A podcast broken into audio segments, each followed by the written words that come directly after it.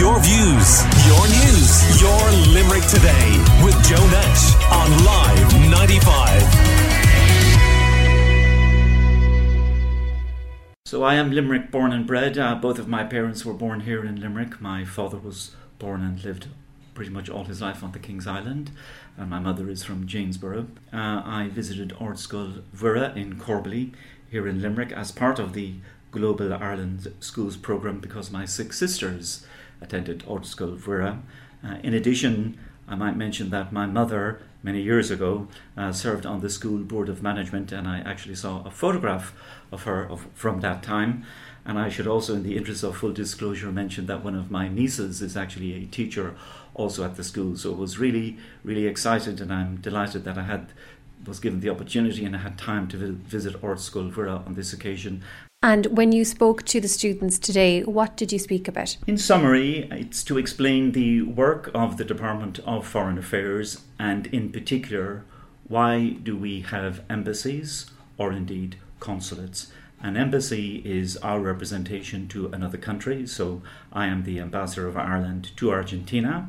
That means I live in Argentina, in the capital, in Buenos Aires, which is where the embassy is located. And we also cover Bolivia, Paraguay, and Uruguay. This would be very normal. In bigger countries, and examples would be the United States or Australia, for example, we would also have consulates. In terms of what I spoke about, I explained that fundamentally there are three main reasons why a country such as Ireland has a foreign service and operates diplomatic missions. One, it's to promote and to deepen political links between Ireland and the other partner, in this case Argentina. Secondly, it's to provide support to Irish communities. And Argentina, it may surprise many people, Argentina has the largest community of Irish heritage outside of the English speaking world. Over half a million Argentines have Irish links. And then the third reason why we have a diplomatic network is to promote Ireland's economic interests in cooperation with our colleagues from the various state agencies, and that would be Enterprise Ireland, the IDA, Tourism Ireland, and Bord Bia. If a Limerick person or an Irish person found themselves in Argentina, what might they need the embassy's help for? What, what would they contact you about? The most common reason that someone would contact an embassy or a consulate when they're travelling would be that they have lost a passport. So there we could help we could help with a replacement document. So that's the most simple reason. In addition, we would also have certain information which would be useful for them. For example, English speaking pharmacies, English speaking doctors, other English speaking facilities, or if they encountered difficulty with local bureaucracy and they needed assistance, particularly with a foreign language, there we can also provide assistance. How do you go from Limerick to Argentina? Tell me about your story and how you got to where you are today. So that's a very good question. Thank you very much for asking. So I went to St. Munchin's College many, many years ago, and after that, I did a BA and an, a BA in history and in English and an MA in Irish history at NUI Maynooth.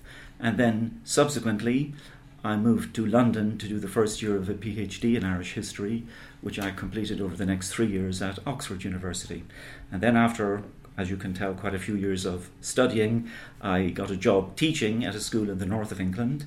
And then, by chance, I was home at at uh, midterm and saw the advert in one of the national papers and thought about it. And then I decided to apply and I, t- I still recall taking the first round of my entrance exam, as I'll call it, at the London School of Economics examination halls in London back in, I think, about 94, 95, along with many hundreds of other Irish graduates who were living in London at the time. And then after the various rounds, I was successful, placed on a panel, and then in 1997, I was offered a job with the Department of Foreign Affairs.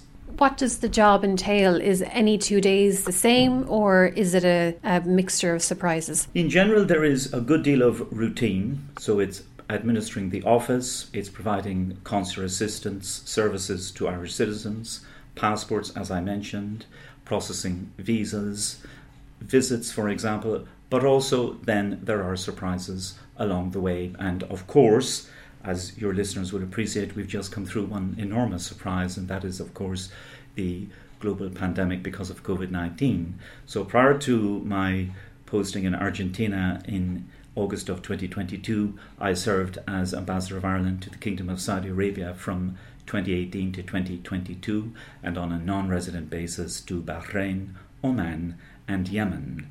So I recall uh, leaving Limerick after Christmas New Year in 2020. I, I returned on the 10th of January in 2020 and then I did not come home for until August of mid August 2021. So I pretty much spent much of the pandemic, well, entirely in in Saudi Arabia, uh, providing support to the Irish community, not only in Saudi Arabia, but also in the other countries which we served out of Riyadh. What was that like in terms of the contrast between COVID and the response in Ireland and in Saudi Arabia? Did it differ much?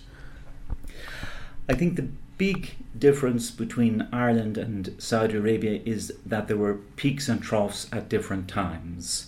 That largely reflects cultural factors because the main religious holidays in Saudi Arabia are public holidays. They would fall on different occasions to the holidays we would have here. So, therefore, you would experience different peaks at different times.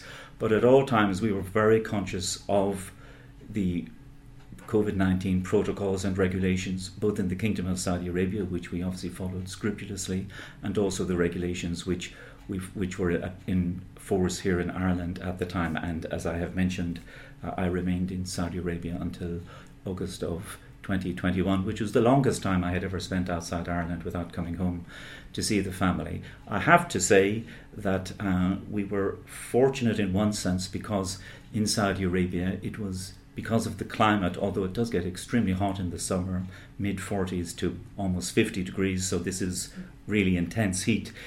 The evenings, which are obviously somewhat cooler, it was possible at least within the regulations to meet up to 20 people fully vaccinated at a time, and you could pretty much count on the weather allowing you to socialize as well. Last question Any unexpected similarities or differences between Limerick people and Argentinian people? I think that uh, I find Argentines very friendly, as are Irish people, and I, I, this is now my sixth posting. I've served in Luxembourg, I've served in Cairo in Egypt, I've served in Rome in Italy, Vienna in Austria. As I say, I've served in Riyadh in Saudi Arabia, and now in Buenos Aires in Argentina. And uh, the, the more I see of the world, the more I'm, I'm convinced of the truism that uh, people make a place. So I, I think it's a wonderful place to be. It's always great to come home, um, but it's also a very interesting and exciting career, and every posting is an adventure, and the key is to enjoy it and make the most of it. Your views, your news, your Limerick today with Joe Nash on Live 95.